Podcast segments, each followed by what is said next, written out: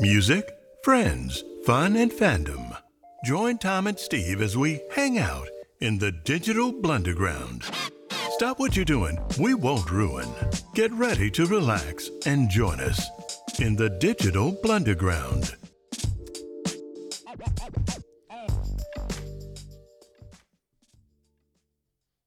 Hanging out in the digital blunderground. My name is Tom, and I got my wingman Steve. Hey, how you doing, everybody? Ooh, we are hanging out in the digital blunderground today. And when we're hanging out in the digital blunderground, we pretty much do what we want to do. And that today means that we're doing a listen and react video. Yeah, guy named uh, Roger Scruton Ro- talks about uh, how modern culture is degenerating. Yeah, Roger Scruton. I kind of came across Roger Scruton uh, uh, fairly recently. I guess it was within the past year. Uh, and I think it was probably the YouTube algorithm that introduced me. I, I was already somewhat familiar with him, but I never actually sat down and listened to him. And um, I think it was uh, the YouTube algorithm that kind of brought some of his videos out. And I listened to uh, to him uh, in some of his speeches, and I was just blown away. Man, I was really was. We're we have so many wonderful thinkers out there uh, that uh, unfortunately are leaving us. Uh, I believe that uh, Richard Scruton died earlier this year. Hmm. And uh, so uh, we'll never see uh, we'll never see his like again. Uh, he, he was a pretty special guy, uh, but uh, uh, I think he's a, a former leftist who kind of had a bit of an intellectual awakening, and uh, he uh, and talks uh, talks a lot about conservatism and uh, and also Christianity. Uh, but uh, this is great. I, I did I marked this video. I uh, was never sure I'd actually have an opportunity to actually speak about it, uh, and uh, pretty great that we'll be able to do this. All right, yeah, we'll go ahead and we'll get started on the little first part of it. All right, this is Roger Scruton at uh, I believe it's conference. I believe it's a, a renovation conference, uh, and he is uh, is having discussion how modern culture is degenerating.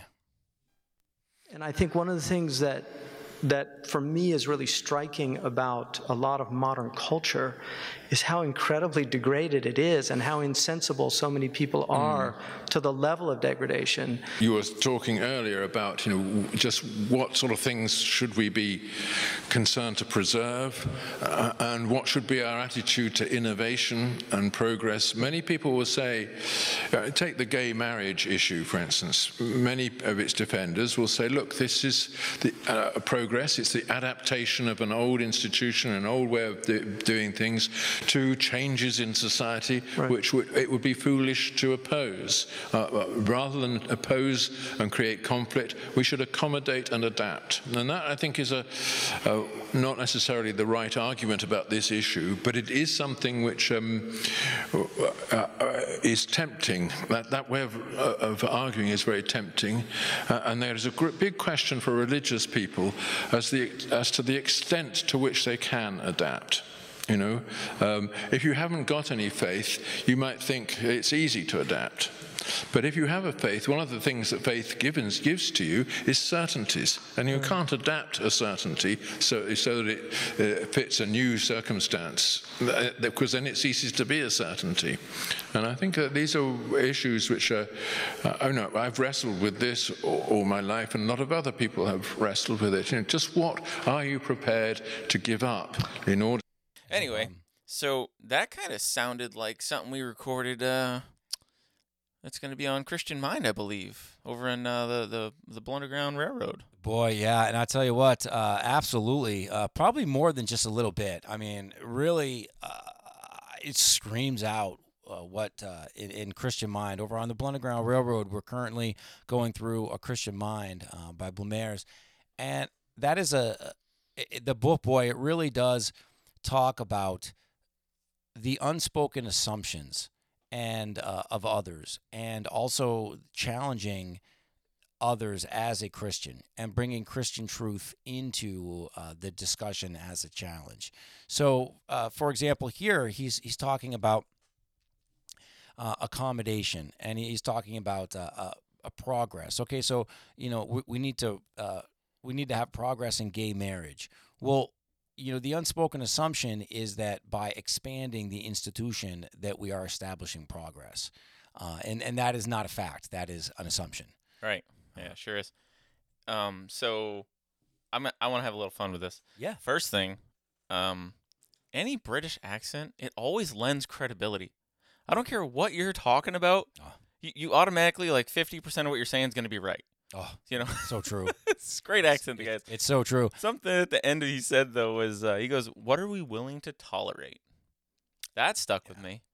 That's that's what like wrapped it back around to the Christian mind. Really, for me, was Yeah. as Christians, what how far are we willing to go? How far are we willing to compromise? Where where do we draw the line between secular and Christianity?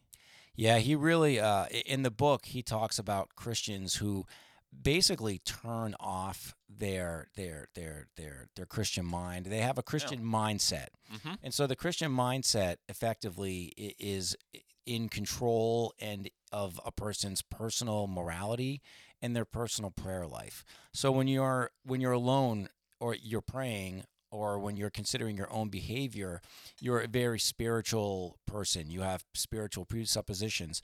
But as soon as you are engaging the world, uh, then all of a sudden those kind of go out the window.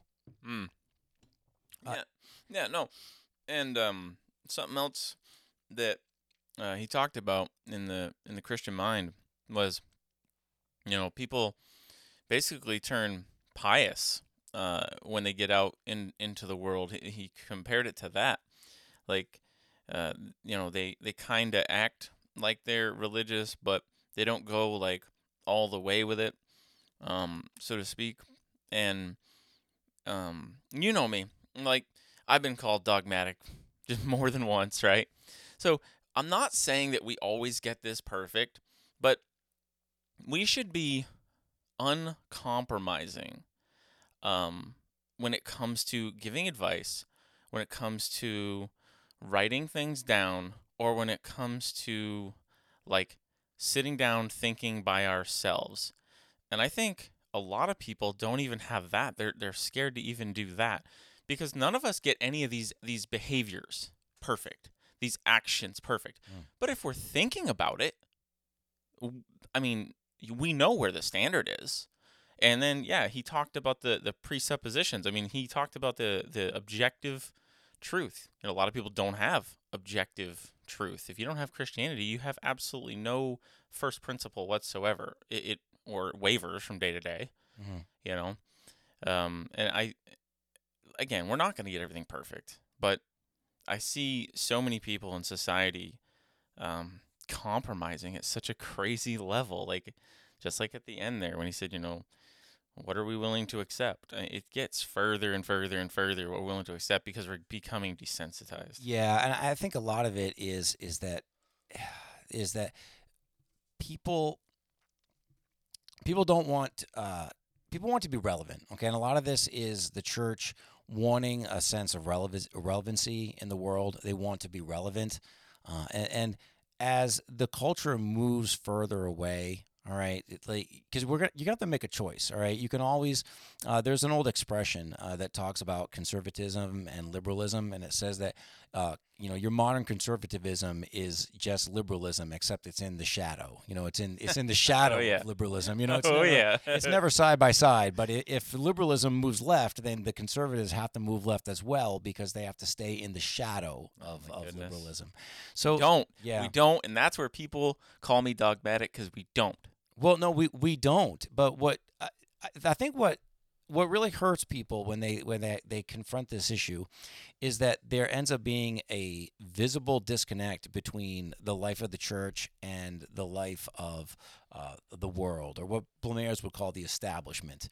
Uh, and, and, you know, honestly, marriage is a really great example. Scruton kind of picks it. Uh, Yeah, he does. he kind of picks it uh, kind of out of thin air, but it's actually a really good example because you see, previously, say, go back into this is what Aaron Renn would call the positive and the neutral and the negative world. And if you listen to our podcast, you listen to me long enough, you'll hear me mention Aaron Renn and his framework because I think it's pretty accurate and it goes a long way towards explaining what we see today in the world. Uh, but in a positive world, basically a Christian. You, by being a Christian is a good thing, and so uh, being a Christian and being involved in Christian themed and, and within Christianity is considered to be a net positive. So being in a church and having your pastor pray over you and your bride and having a very uh, a spiritual Bible based wedding would be appropriate and wanted, even if you were an unbeliever.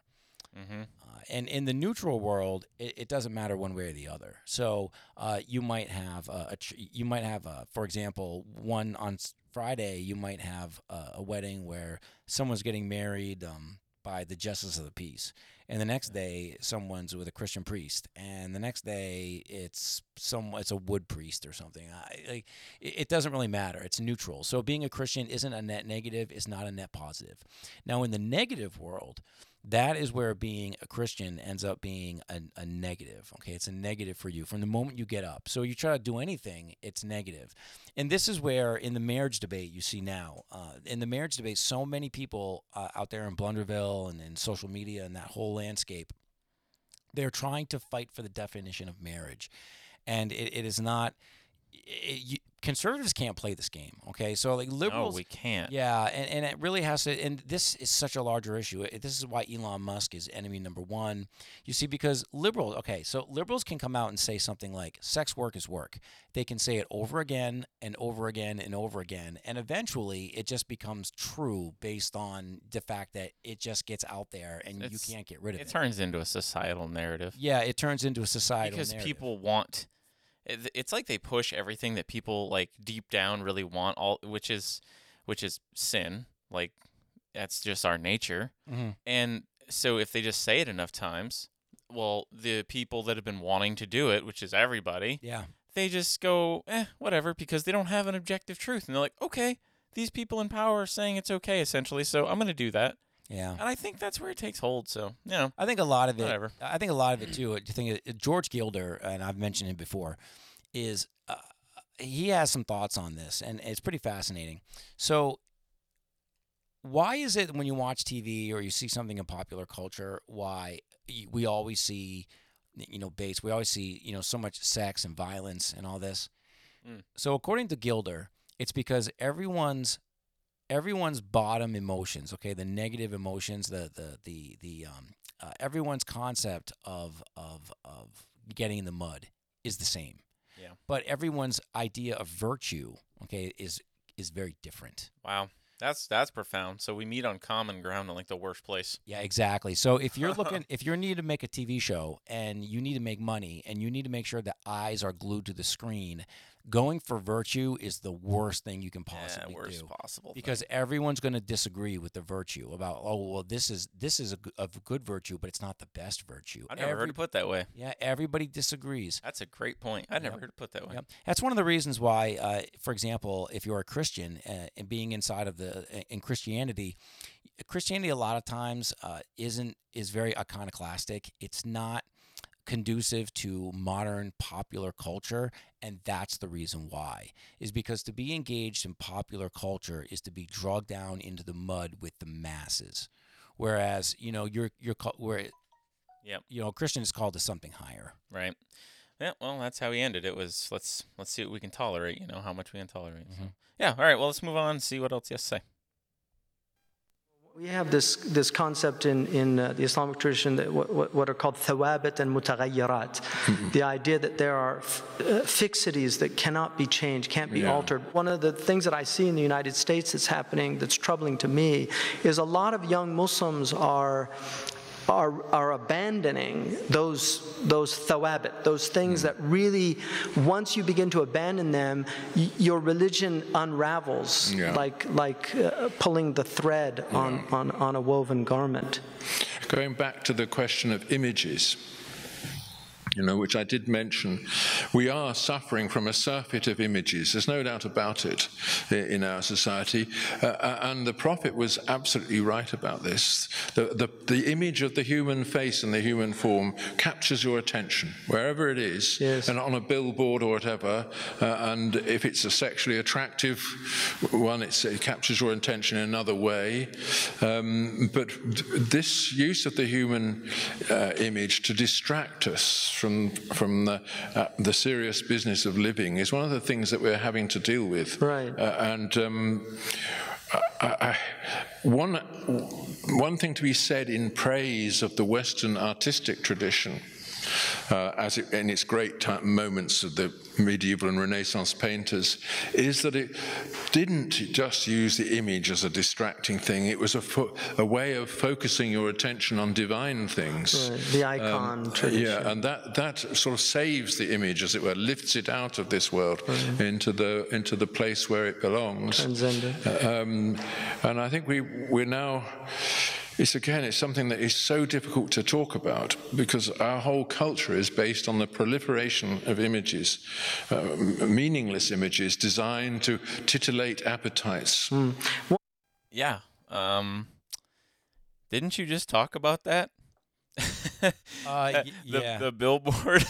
uh, the billboard, yeah. Because he talks about you know the human image if it was you know being used in a in a sexual manner you know that's what draws people's attention. He, I mean, he did say that you know that's not how people used to um, use it. Uh, they used to use it to to draw attention towards spiritual things. Mm, no, that's exactly right. It's very interesting how he talks about the the image. Uh, t- he says it tantalizes the senses. Yeah. And that kind of brings me back again to Christian Mind. So if you're here, man, you, yeah, man, if you're here, you should go to Christian Mind uh, and probably pick it up in uh, part number two. Probably uh, part two, chapter one, and the first couple chapters of part two would be a good Yep. spot. And if you're in Christian Mind, uh, you might have come here from that podcast, and if so, good for you, because you're right where you need to be. Uh, so he talks about the senses, and again, in Christian mind, it does talk about the secular mind is a mind that finds its borders within the five senses. Okay, everything can be known. So if something is unknown, it's just it hasn't been. That's the only place yeah, finds its borders. right. Is that it hasn't been known, it hasn't been explored, it hasn't been discovered. Mm-hmm. So everything about the secular existence is involved within the five senses. And so to distract, he says it's a distraction because it's based only on the five senses. Yeah. And another part too, uh, when they were uh, speaking uh, in the Christian mind, where Blamires was was talking, I was fascinated how he had that discussion about great literature. I don't know if you remember that. Um, man, I got stuck on other topics. I can't Yeah, I can't exactly remember where that was. He was talking about great literature, and that's another. Uh, it's another uh, aspect of postmodernism. In the postmodern age, we don't have great art, and we also don't have great literature, and so that's important because, see, great literature always contrasts the moral with the immoral.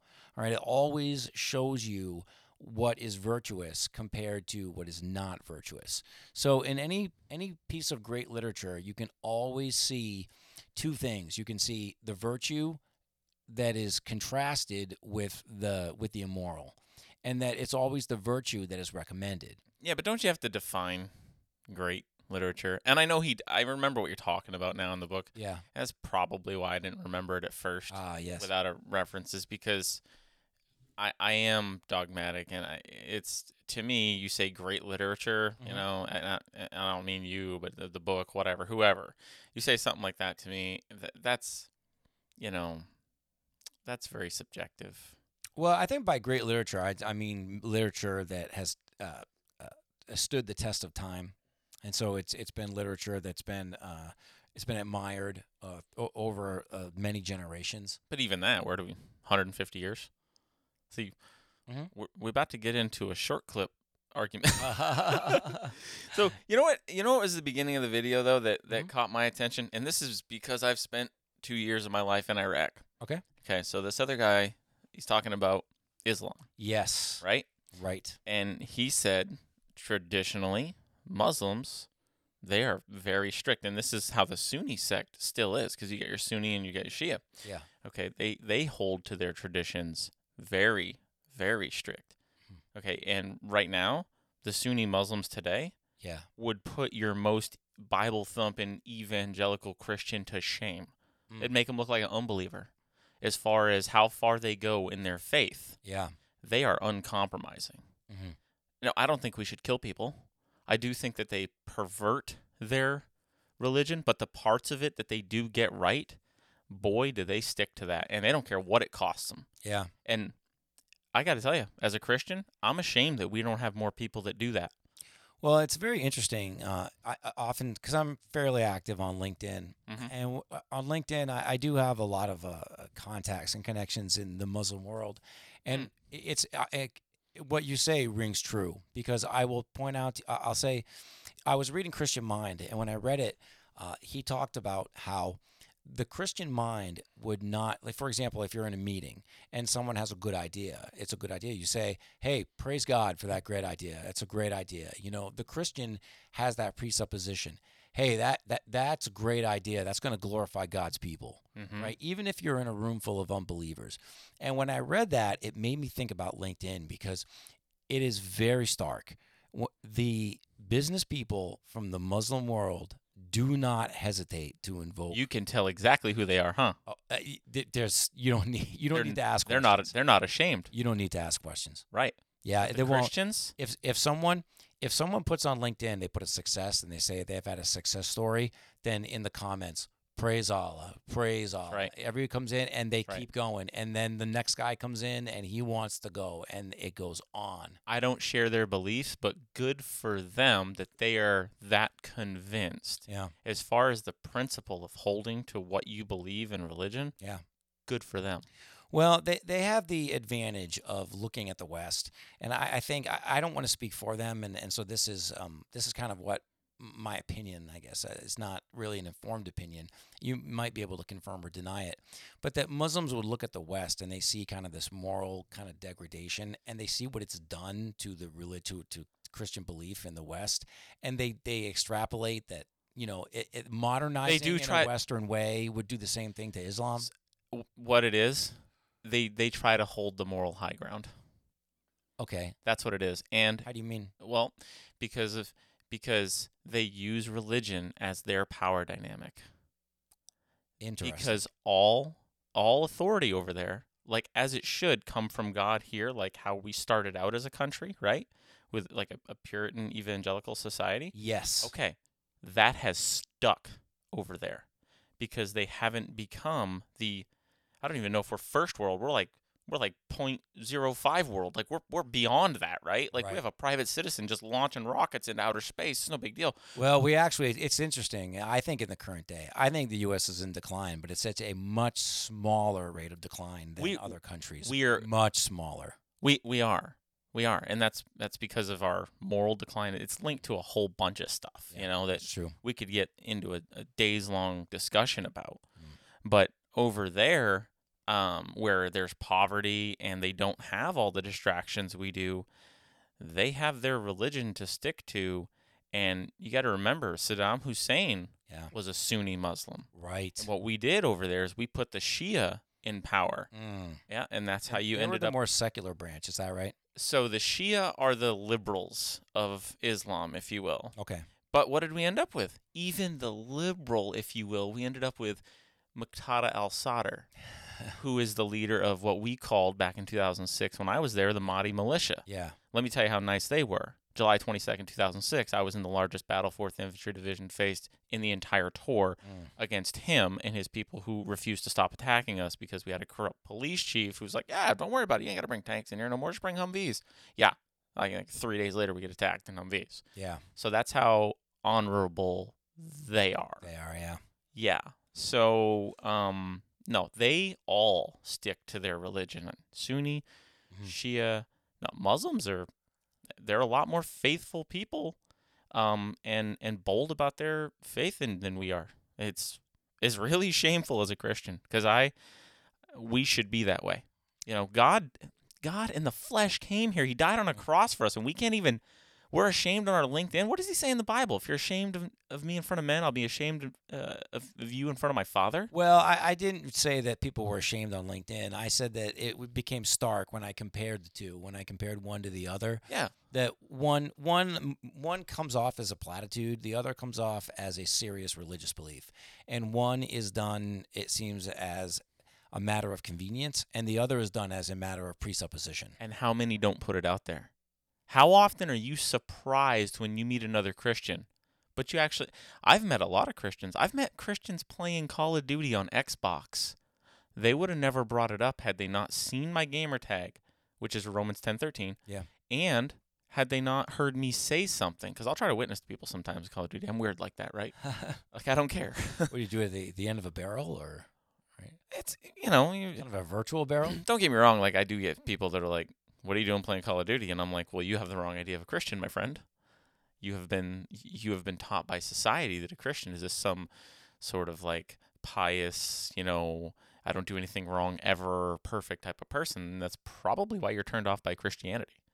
You know, we're we're getting into a whole nother discussion here, but th- that my my point I was trying to make is Yeah. you know, there are a lot of Christians out there who won't even put it out there because they are afraid it may affect their business life in some way. I, I think so. I I think in terms of, I mean, that could be true. I mean, it's hard to quantify when people don't speak because if they don't speak, then you don't see them speaking. So it's difficult to say how. okay, I'm assuming, I guess. Uh, no, I mean, I'm sure that I'm sure that's true in a number of cases. It's very interesting what he talks about. Uh, the the um, he says the thread gets unraveled. And this is in the video. Yeah. He's talking about young Muslims. Yeah, yeah, yeah. And it's interesting it, Yeah. to hear you talk about it. So, in that area of the world, that the, the presupposition is a hard presupposition. It's baked into the culture itself. It is baked into in, into every family. Uh, it is uh, i i- it's hard and fast. You, It's we, man, we have something that you've you've said multiple times: rural versus urban environments. Rural Okay. versus urban. Sure. When you get into Baghdad okay. and you get into the surrounding communities, or if you get into the the bigger cities, right? Yep. Okay, what you're gonna have, you're gonna have more of that secular creeping in. Ah, yes. You'll see women walk around in normal clothing. You know, like my second tour, Yeah. I was in Baghdad. My first tour, I was 30 miles south in a little town called uh, Musaib, Okay. right yeah. near Iskandaria. Yep. This is a, a rural city. It, you, you literally would be killed as a woman for dressing like they did 30 miles north. Is I that mean, right? Thirty yeah. miles north. Yeah. Yeah. I mean, you got to figure Iraq's not a big, not a huge country. No. Yeah. So, so distances are, you know, relative. Yeah, I heard. Uh, I had a guy tell me a story one time that he he was in more of an urban environment, and I don't know the places or the names like you do, uh, obviously. But he he wanted he was interested in going to some of the rural rural villages, Uh-huh. and he so he No, you're not. yeah, right. So basically, he thought that he was, and so he he kind of inquired about it, and he ended up inquiring with uh with an officer about it and about how he might get go about you know visiting one of these places. And the officer anyway told the person, uh, as it was relayed to me, he told him he said, "Son," he said, "this the moment you step into one of these villages, okay," he says, "you, don't get to say a word. Someone's gonna walk up to you, and they're you're dead." Yeah. He said, "There's no questions asked. Like you go step in." And they're just gonna walk up and you're dead. Don't get me wrong. It's it's like anywhere else in the world. You got bad people everywhere. Sure. But as crazy as this sounds, I'm, I'm going to tell you the truth. If you you know, as not being a, if you're not a veteran of Iraq, you, you probably assume the opposite. You are safer in Baghdad than you are in one of the rural farm communities, Yeah. which is the opposite here in America. Right in America. Yeah. You know, no one's wanting to hang out in Detroit, but I don't think anybody anyone has a problem going to Dodge City, Kansas. Right. I've The- been there, by the way. There is literally a truck stop and like four old historic homes. That's it. Dodge City, man. Right. Yeah, Dodge City, Kansas. Dodge Kansas. City, Kansas. That's it. That's right. By the way, that's where Toby Keith wrote um, "Should Have Been a Cowboy." Oh man, hey. He wrote it- he wrote it been in a cowboy. He wrote it in a bathroom. kind of a pretty nice museum there, you know. yeah, yeah, they do. Right? They do. I was trucking through and I I couldn't see it, but uh, I saw the signs. Yeah. Yeah, I've s- I've seen it online. Seen um, there. um, yeah, Toby Keith wrote uh, "Should Have Been a Cowboy" in Dodge City in a in a bathroom in the middle of the night. Every, everyone else was sleeping in the hotel room, Oh yeah. so he grabbed his guitar, went in the bathroom, and three chords later, he had a multi-platinum hit. The jerk. There you go. Multi platinum How hit. many, how many songs you know three chords and people make more money than I make in my lifetime? That's it. Must be nice. All right, let's go on with the video. Things that fascinates me about um, people in the 19th century when, when photography first was introduced. Uh, I, I, I have not found, I've yet to find any person from the 19th century smiling in a Yeah, photograph. that's- uh, right. It really, and, and when, when I was in Rome and went to where they had all the statues of all, none of them were smiling, not Mm. one of them. And, and I thought a lot about that because even the Native Americans, those incredible pictures by Curtis of these great uh, Native American peoples like Geronimo and, Mm. Yeah. and some of the great chiefs of the Lakota they're all, all of them have this incredible presence. Yeah. And, and, and what, to me, what it was saying was, a moment is being frozen of, of my being. Yeah. And I want it to be a moment of seriousness. That, that, that I'm a serious person. And this idea of, uh, Mark Van Doren wrote a beautiful essay. It was actually a commencement speech for a college. And he entitled it The Joy of Being Serious. That's a lovely idea, yeah. But it, that's absolutely right. People used to pose for photographs not so as to be just a momentary cheerful thing, but to present their whole life if they could. And that meant sort of, as it were, standing to attention as a guard of yourself. Um, and um, all 19th century photographs, for that reason, have this incredible solemnity.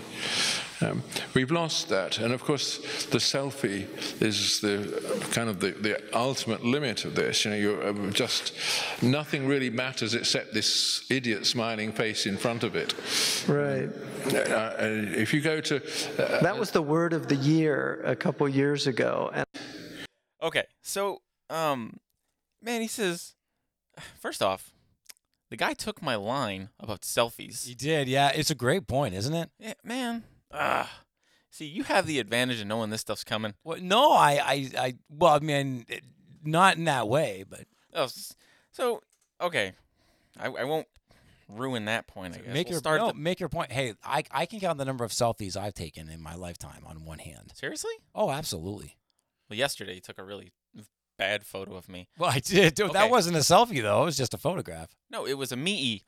You took a picture of me. I- you know when you take a picture of somebody, you're supposed to like let them know so they can get ready. Oh, And really? and I, I'd say that went you know for even back in the day. Like, Wait, hey, re- prepare to be serious. Oh, I think so. See, Oh yeah, right. To be serious, yeah, So that's this is- true. this is just normal decorum. You need to get with it. I don't know. oh man, as- I should have given you a chance to put a tie on, and you could have, you know, you could have shaved. I dri- I lost my clip on long ago. Ah. All right, so yeah, he says old people. Well, not old people.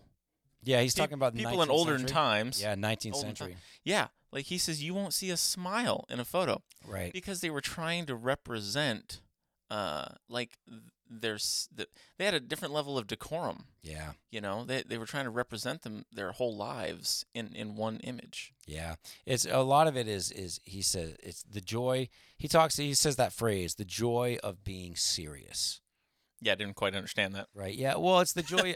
no, it's the joy of being serious. Kind of like you know people that dress up, uh, people that dress up just for the sake of dressing up.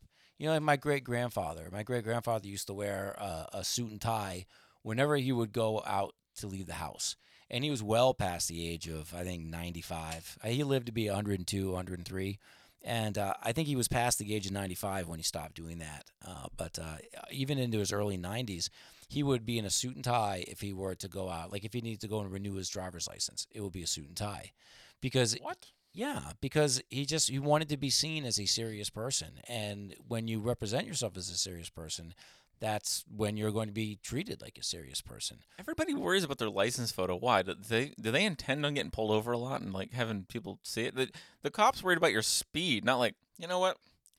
Yeah, they they did have nice earrings in that day. I'm gonna let them go.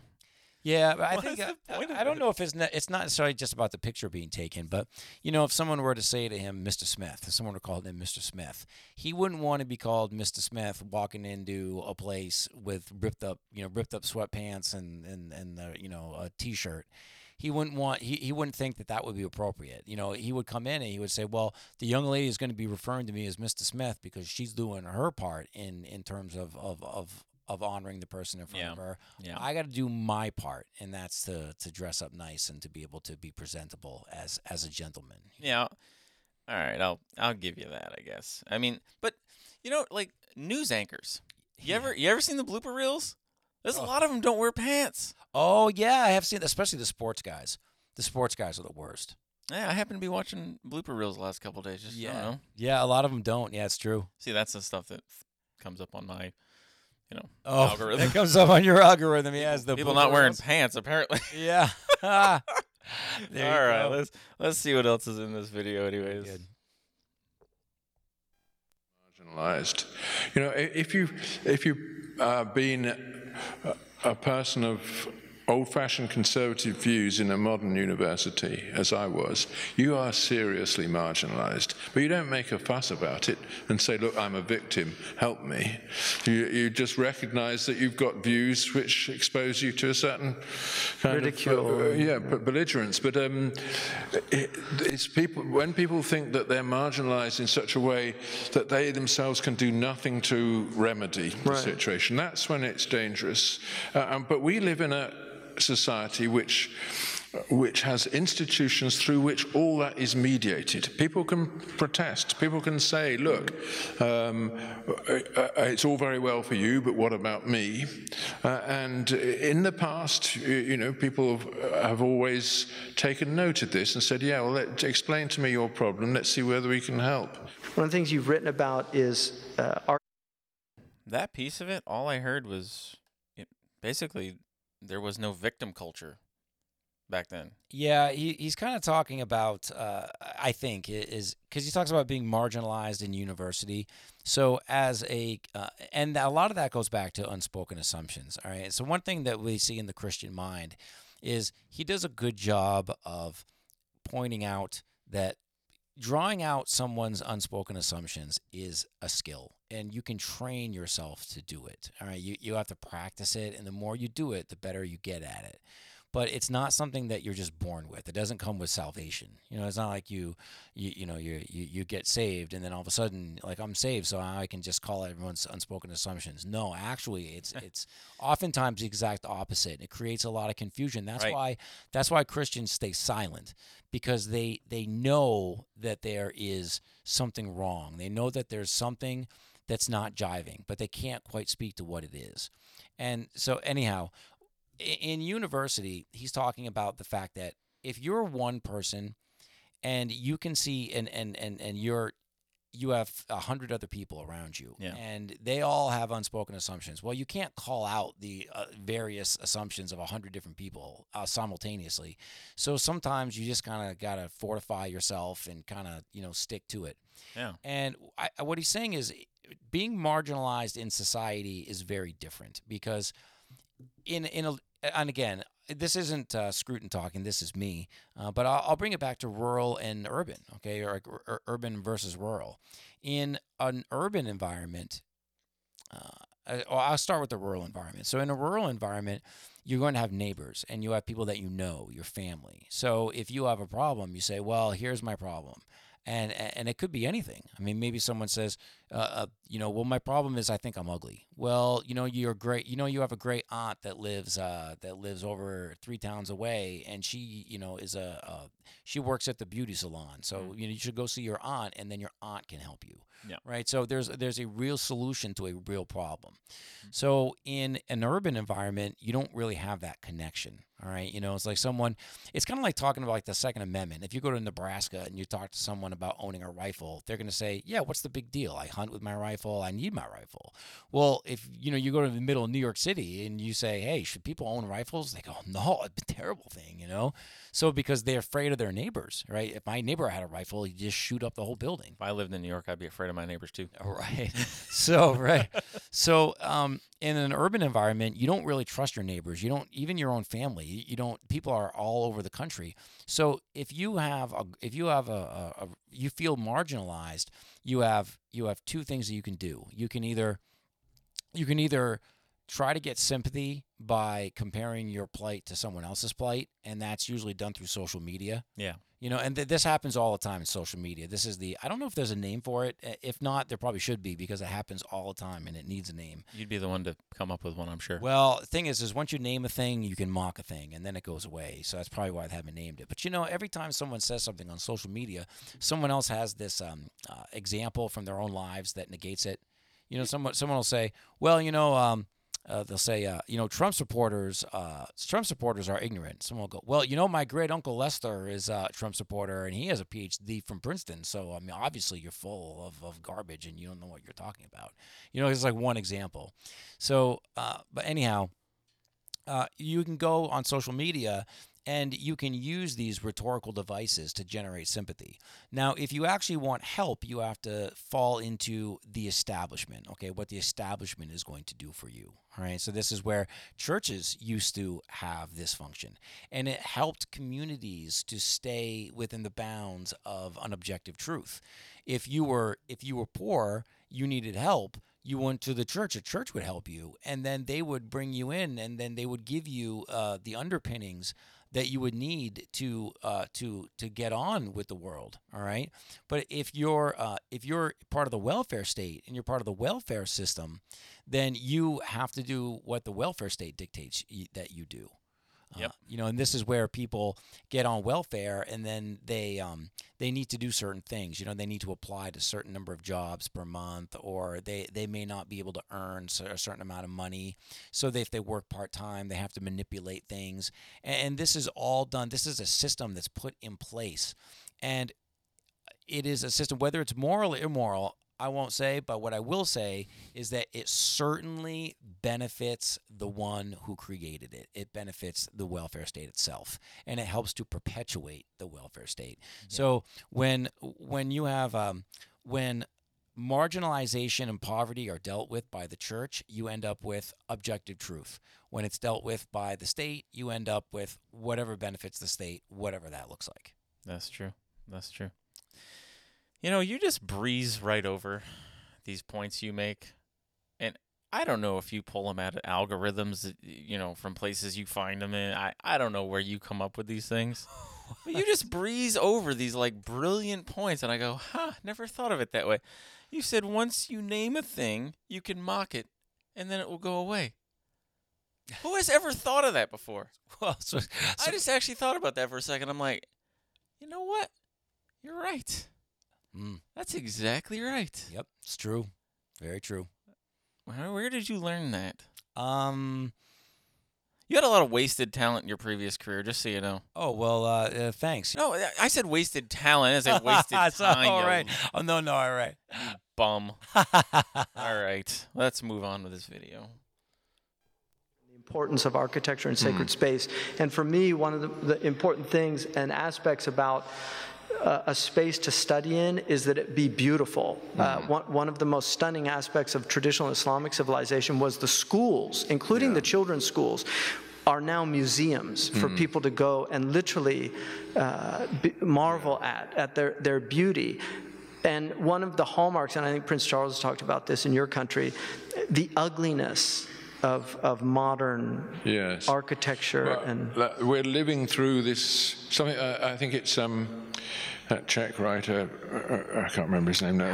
Havlek? Havlek? No, no. It um, talks about the uglification of the world. Right. Um, uh, it's a word comes from Alice in Wonderland, actually. Mm. Um, but it's true that people now build without any consideration what, how the, the building fits into its environment, what it does to the street, how it looks to the passerbys, purely to satisfy a client. You know, the client will wants rooms for 150 offices, so you build a hideous block in the middle of, uh, uh, of things which eliminates the street, eliminates the public square, and, uh, and um, is something which nobody wants to look at, nobody can bear to look at. Uh, uh you know, and actually, I was very impressed by the, the fact that, that Muhammad Atta, who, uh, uh, who um, flew the, uh, that uh, TWA flight into the Twin Towers in um, 2001, he, he did a thesis at the University of Hamburg, I think it was Hamburg, on um, uh, on architecture, uh, the, the, the, theme of which was how to restore uh, Aleppo, Halab, to, to its original condition as a, as a proper Islamic town, you know, without the, the um, mutilation inflicted upon it by these tower blocks, etc. Uh, so it was as though he was taking revenge on uh, an architectural, uh, architectural practice which had been introduced into the Middle East by Le Corbusier with his plans for Algiers, you know, to wipe the whole thing away and put these motorways in the air on concrete blocks. It's amazing. Uh, and, you know, because of the Arab inferiority complex, complex. There was this huge mood to do this everywhere. We're going to have a modern city with wide uh, streets plowing through these beautiful little alleyways where people lived side by side We, we, together. we have a hadith, the Prophet ﷺ said that towards the latter day, Okay. whoa. Whoa. Whoa. uh seriously? Well, I, I think I'm not sure if he, if he praised him. He did talk about his uh, dissertation that he did. I guess it was a uh, an essay or a dissertation of some sort that he might have done in university. Essentially a dissertation, yes. Okay, yeah, and he was talking about the ugliness in his city, how the um, uh, uh, how the buildings were were very ugly. I mean, I, I, I can see how that would make someone upset. Uh, modern architecture is ugly. I mean, it's it's it's fantastically ugly. I mean, it's it's it's it's ugly. I modern there, there really is no Gargoyles are expensive to throw on top of things. I don't know what to tell you, man. Yeah, we got a bunch of tract homes everywhere. But when he when he's like, "Oh, people just build without consideration." Sir, you been to Hillsborough, New Hampshire? You met our building inspector? You got you got to be 3 feet off of somebody's property. I mean, we're talking about building a shed. It take weeks to get a permit to do this. People don't build without consideration. Well, in terms of uh, in terms of like a building inspector, I'm not sure he's really talking about it being a building inspector. Uh, think about, um, for example, uh, think about uh, the great cathedrals of the Middle Ages. Do we There, uh, Everybody can't have a castle. do I like castles, but I can't have one. Well, do you remember uh, this happened a couple? Uh, it was a year, couple years ago. Uh, there was the uh, uh, all the uh, medieval castles over in Europe. They started to burn, and there were these random acts of arson, and it became Yeah. it became a real woke issue because you had some you had uh, fairly uh, people on the conservative side uh, over there were effectively saying, "Hey, this looks like arson. Like, what is happening here?" And then you had people who were saying it was very racist. I, I think the the insinuation was that these Muslim immigrants were coming into Europe. Uh, w- they were crossing into Europe. And that they were overrunning these towns, and what they were doing, uh, and because there's always this narrative uh, of whether uh, there's always this narrative that comes out of that area of the world about these Muslim, the kind of invaders, and then you know they, they rape the white women and and, and do these things, um, and uh, uh, they do this because they they want to intermix the races. Or um, th- there was also this discussion about uh, the the cathedrals. They would set arson on these cathedrals and burn them down because they didn't want Europeans to have a connection to a Western past. They wanted European. They want young Europeans to look out and to see uh, modern architecture, to see to see the, the the immigrant faces and the children, and, and not to have that connection to their past. Now, this is what th- this is what people say about the situation. I'm not saying myself because I'm not an expert, so I don't know one way or the other. Uh, but uh, this is what some people from the region have said. Well, um, to the, the first point you were making about the, the arson stuff, it made me think about um, remember that Notre Dame fire? Yes, that's Yeah. exactly right. That was a huge deal. Huge deal. Yeah, I I don't know if that was arson or not. I just remember it, it happened. I, I I don't even think it was, but uh, to the Muslims and destroying uh, other people's religious places. I mean, is that really like a new thing? Right. You know how many car bombs they've put outside of mosques for, like the Sunnis have done it to the Shia, the Shia Yeah. have done it to the Sunni. Yep. This is like a normal thing Right. To them. Is whatever, not a big deal. Yeah. But it goes back to the original thing I was talking about with Mhm. how strict these people are and how much they adhere to their faith. Now, they they take it a little far, and this is where I say they they pervert what's in their actual scripture. Because if you talk to like a level headed Muslim that's Yeah. not psychotic. And I, we have the same thing in Christianity. You know, we have the Westboro Baptist Church. You know, they think that you know protesting soldiers' funerals are, is is a good idea. Um, but if you talk to one of the level-headed Muslims over there, they're like, "No, I think that's not what our scripture even says." Um, you know, but you have those people who are fanatical about their beliefs and they are willing to take it to the extent that if anybody else believes different, you are then an enemy of not them, Allah. And so it's their job to eliminate you. And that's why you hear them say Allah Akbar when they do this stuff Mm. because if they're suiciding themselves or if they're blowing up a soldier or anybody that is not of the Islamic faith, they're doing it in their God's name.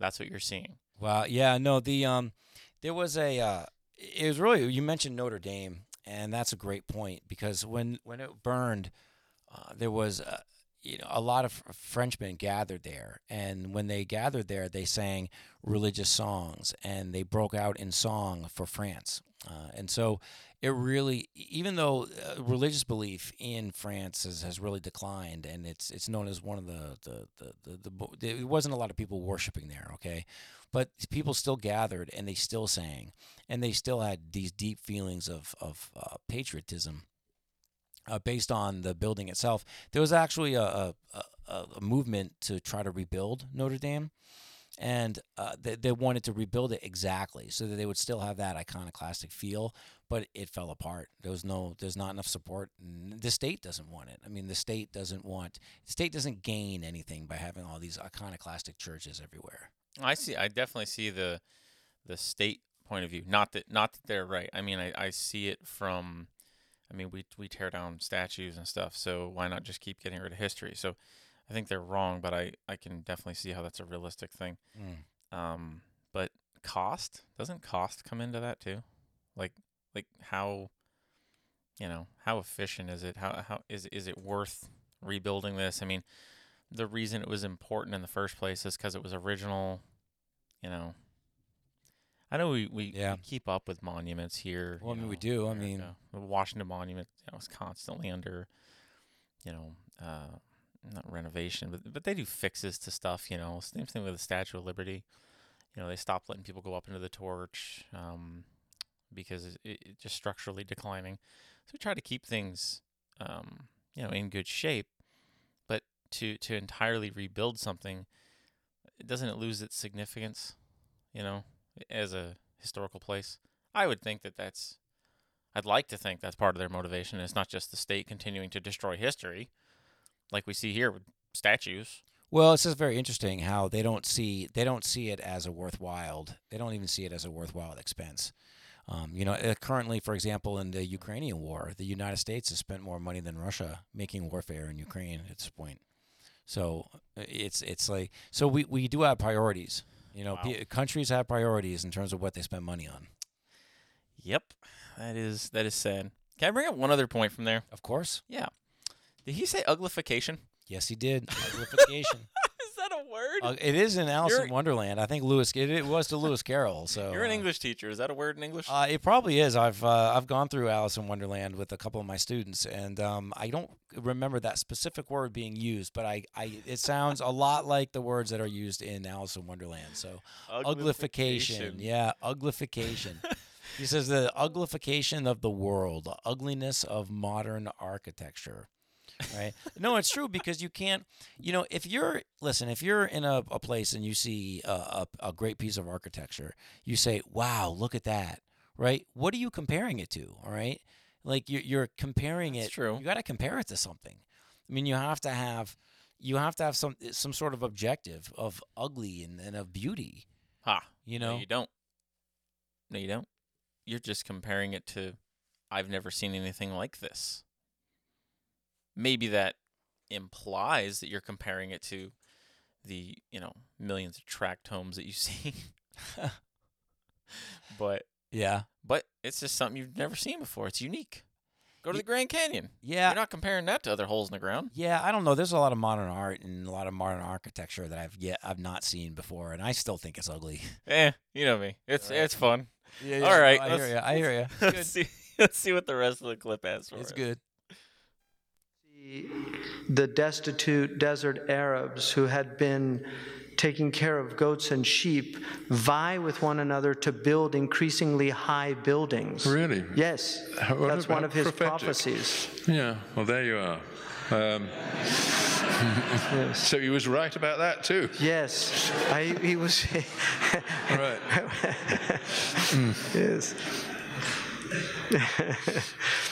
Yes, but this is something my, my uh, good friend Marwa al-Sabouni, who is an architect in Homs, has written a, a, a beautiful book called The Battle for Home about this issue. I'm hoping you will invite her here one Yes, day. She, uh, in which she uh, documents the extent to which this new way of building in concrete shanties uh, on the edge of, of the city uh, are, are, are knocking down all the uh, old uh, intimate alleyways, how that has actually contributed to the antagonism of, of the communities towards each other and, and, and fueled the civil war, and of course given people no sense of where they belong because they look around them, they see this, this ugly set of broken teeth on the horizon. You know, that's all it is, a town.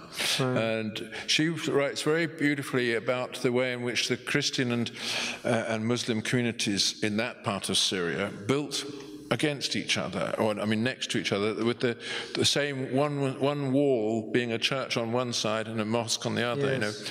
You know, uh, th- this way of actually settling the settling the the, the land Well- as well, a, a um, joint possession. You know.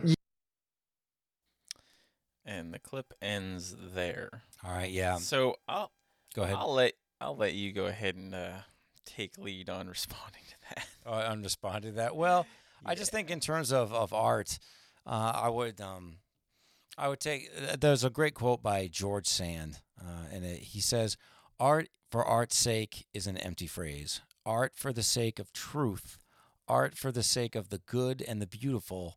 That is the faith I am searching for."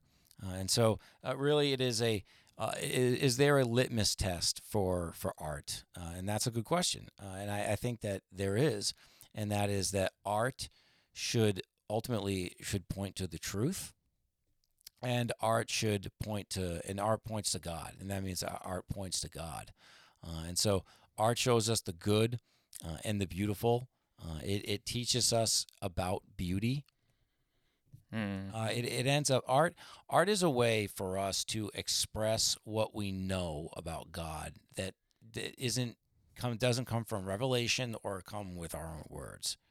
Uh, so it's a way where if you have someone that's painting something, okay, they they're painting, they're painting something that's beautiful, all right, that God has made. Then that that painting doesn't come from uh, a revealed truth like in the Bible. It doesn't come from they're not speaking it into existence, but they're creating it. They're putting it out into existence. And weren't weren't we talking the other day about um, the statues that were in Rome back in the day when they did athletics? Were we were were you and I having that discussion? Ooh, This may have been something I researched on my own. yeah, maybe not. I, I kind of was looking at that, but I don't think it's. So back in the day, uh, during the Roman Empire, Mm. um, you probably have seen some of these the, the likeness of some of the statues, right? How nobody's wearing clothes Right. in them. So athletic events were actually done in the nude back then. That's why you see like a discus thrower. Is that right? That is absolutely correct. Okay. So the word uh, gymnasium, uh, we get that from it's like gym, gym something. I cannot remember the Greek word exactly for it. I wish I could recall this right now. Interesting. I you know it's it's all Greek to me, um, but uh, it has to do with being naked, and that's where we take the term gymnasium from. is is a Greek word that sounds almost exactly like it. Um, so their art back then was like that, and that's like one of the uh, one of the things that was hard for Christians back then. They're walking around this society. Um, it, it was this was during Paul's time. This is I know when I came across this now. It was during a study about Paul's time in Rome. Okay. Um, but he was he he when he wrote Romans, of course, he wasn't in Rome. He he wanted to go see them, but uh, he understood that he was writing to a society that they had to see this every day. Imagine like you know, trying not to sin when you're walking around a place that's got statues everywhere. First off, the different gods, right, than Mhm. Jesus Christ, but it has statues th- of people that are that are nude. You got breasts, you got you know, male genitalia, and this is all on display. And this is a a, a worshipped and normal thing over there. You know, like I said, a- athletics were were done in the buff, man. Yeah. Um. So it just made me think of that. Uh, when he said that the Arabs and the, the, Christians were um, competing, like who could build the taller buildings and stuff. Oh, I think yeah, he was talking Uh, about having like a church on one side and a mosque on the other. Yeah, yeah. He he made two points. Um. Well, first off, I disagree that that's why they uh, bomb each other's mosques, is because they're like, ah, yours is nicer than mine, you Sunni, and the Shia bombs the mosque. Right. Uh, they just hate each other. Uh, Muslims and Christians though built like uh, just have a wall between, you know, a church and a and a mosque.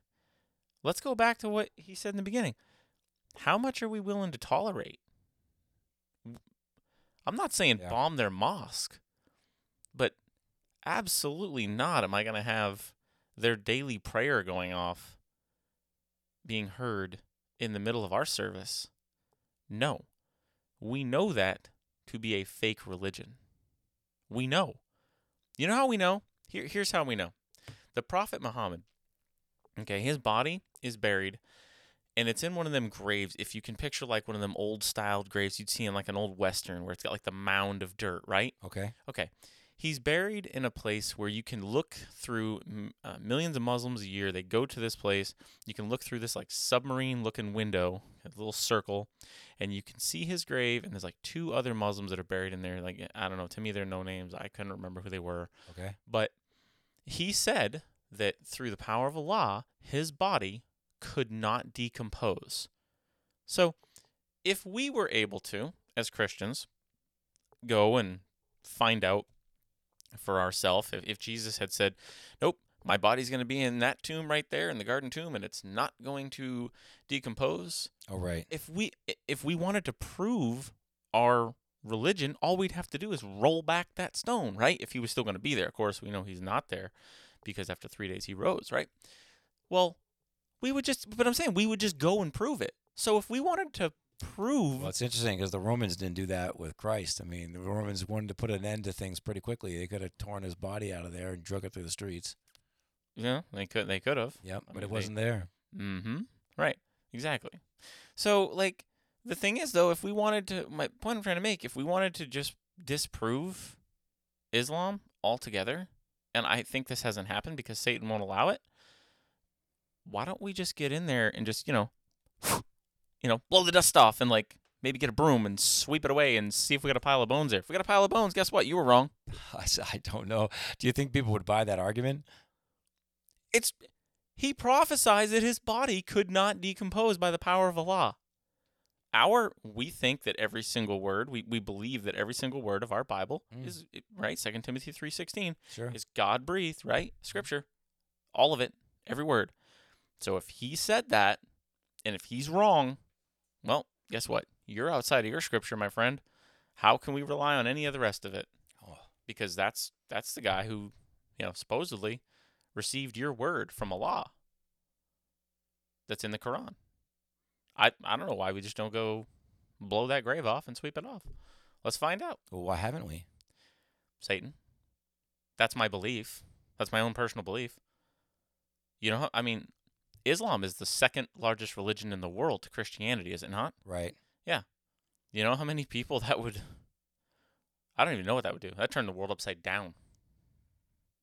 That would be huge. Uh, yeah, I mean, I would imagine it probably would. I, I believe his uh I believe his grave is in Saudi Arabia. I'm almost almost positive of that. He mentioned uh, the Arab imposter syndrome, and it's interesting. I, I don't know much about it. It's hard for me to speak to that, Steve, because I don't know much about the area. I'm not. I don't consider myself an expert at all. Oh, I'm not either. Uh, but um, I was stuck where the army put me. uh, the um, and and I also too uh, I as as far as Arab uh, imposter syndrome, I won't speak to that either. But uh, the it is interesting. You see a very a similar you see a very similar uh, pattern in Asian countries. Uh, you know, with a bit of an imposter syndrome in terms of the West, uh, in terms of urbanization, uh, in terms of what they wear. Um, you know, it's funny. Chinese people will wear uh, they'll wear English like a tattoo. You know, like uh, if if you're in America and you want to get a cool tattoo, you just say, "Hey, put some Chinese characters on my arm." You know, and uh, you know they just anything that looks cool. You know, and something I can tell my friends. You know, it, it says assassin in Chinese or whatever. You know, I don't know how long you've spent in tattoo shops. I mean, you know, we're on a podcast. You guys can't see us. I'm sleeved. Oh, yeah, I, you got. that's right. I, I don't You think got- you have a do do tattoo, you have- right? No, do you have any? Uh, what's that? Yeah. No, no, no, not at all. none. No, I, no. I, I wish I didn't. Not the coolest thing I've ever done. Is that I mean, right? I yeah, got, you got to have at least a couple, like five different languages on you. So no, I, places, I, I don't. That's why that's why I was gonna point this out. Oh no. In a tattoo shop, you walk in and ask for some sort of Chinese lettering. Yeah. Y- No, not cool, man. That's like walking into like Guitar Center and like grabbing a guitar off the wall and playing like "Sweet Child of Mine" Ah. or "Stairway to Heaven." Okay. I want to throw you out. Like they'll accept you because you're a customer, but not willingly. I was gonna say your money's no good. Ugh, Turns on. off. Turns off your money. Just about. Is that right? Yeah, just about. Wow. All right. Well, Yeah, there but- you go. Uh, were you- Were you kidding though? People in China, they have tattoos that say English. No, no, no. That's what they they on their clothes. So the tradition, what it is, is you know, if you ever t- see a picture in China, you'll see that young people always wearing a baggy sweat sweatshirt, Yeah. and it's got some English word on it. Okay. Like that's the equivalent. That's the equivalent of a tattoo, like of uh, of just having Chinese tattoo on your arm, because uh, they want to wear the English. They don't know what it. They don't know what it says. Don't care. You know, it says Nike. It doesn't matter. You know, it says pink on your pants or whatever. It doesn't matter. They just want to have the English on there somewhere. Huh. It's a sign. It's a sign of being cosmopolitan, of being modern. Ah. Yeah, yeah, yeah. And They- so, They do it in Iraq, but for a whole different reason. Because I know Chinese people have money, for the for the most part. You have, I know you have different classes. Well, but the you ones like- you're talking about have money. well, a lot of them do have money, but it, there's also there's this there's this push, there's this desire to be cosmopolitan and to be uh, part of that cosmopolitan world. So, for example, like, uh, uh, and this is big amongst Asian males as well. Is especially young Asian males, because Asian females, you know, they, when they're in a, a Chinese city, uh, they'll always think of the Chinese city as being inauthentic. Like they'll they think of the American city. It's like some inauthentic version of an American city. You know, like it, it may be like L.A., but you know, no one wants to live in Shanghai. They all want to live in L.A., even though probably Shanghai's a better city. I don't know because I haven't been to either one. I mean, but- besides the rules right now. well, yeah. Other than you know getting locked in your place and having to throw yourself out of a you know thirty story window, and then that would be that's a negative. But besides that, but yeah, yeah, you know, small but, details. but they do. But you know, a lot of these Asian females, right? They want to marry foreign men because they want to be they they want to assimilate into a kind of a different world, into that more of a cosmopolitan lifestyle. Yep. And so it gives young Asian males like this kind of imposter syndrome where they feel like they feel inferior because they're they're unsure of what to do. You know, because they they feel like they're protectors of their own society, but and yet they they need to try to lure in the women from their own society who are kind of looking for to assimilate into another society. So That's why you have a. That's why you gotta have a good selfie, man. that's good selfie. Well, maybe I don't know. Richard Scranton, may- he might not think that it's a good idea. So, so Scruton probably doesn't think that's a good idea. He doesn't like the selfie. I'm just saying. Yeah, maybe. I'm- go on dating sites, try it out. Have a you know have a pitchfork in your hand and a serious face. See how far you get. Oh, you in there looking like somebody from Wrong Turn. That's not gonna work out for you. right, maybe, man. But uh, you know, it's interesting though. He talks about the architecture, right? I mean, you know, if you ever take a look at a Chinese city, I mean, they're really, I mean, they, they're they're always a contrast. Like they'll have sections of them are just incredibly ugly because they all have the the same skyscrapers that go on forever. Yeah. And but then every once in a while they'll have one thing that's like it stands out. You know, the, the, the uh, whether it's uh, some sort of uh, architecture Mhm. that they um they want, and it contrasts. It's such a contrast against everything else that it always stands out. Hmm. Yeah. Yeah. Well, I think we've pretty much wrung that 11 minute video out. Yeah. Yeah, I think so. I appreciate you hanging out with Tom and Steve today in the digital blunderground. So we're throwing our thoughts out there against the wall and seeing if they stick. And uh, I think today was a pretty good effort. So uh, hopefully you thought so as well. And uh, don't forget to check us out on another podcast. We'll see you next time. Thanks for joining us on the Digital Blunderground. Don't forget to check out Tom and Steve's flagship podcast, Notes from Blunderground, and their journey from ignorance to knowledge, the Blunderground Railroad. See you next time.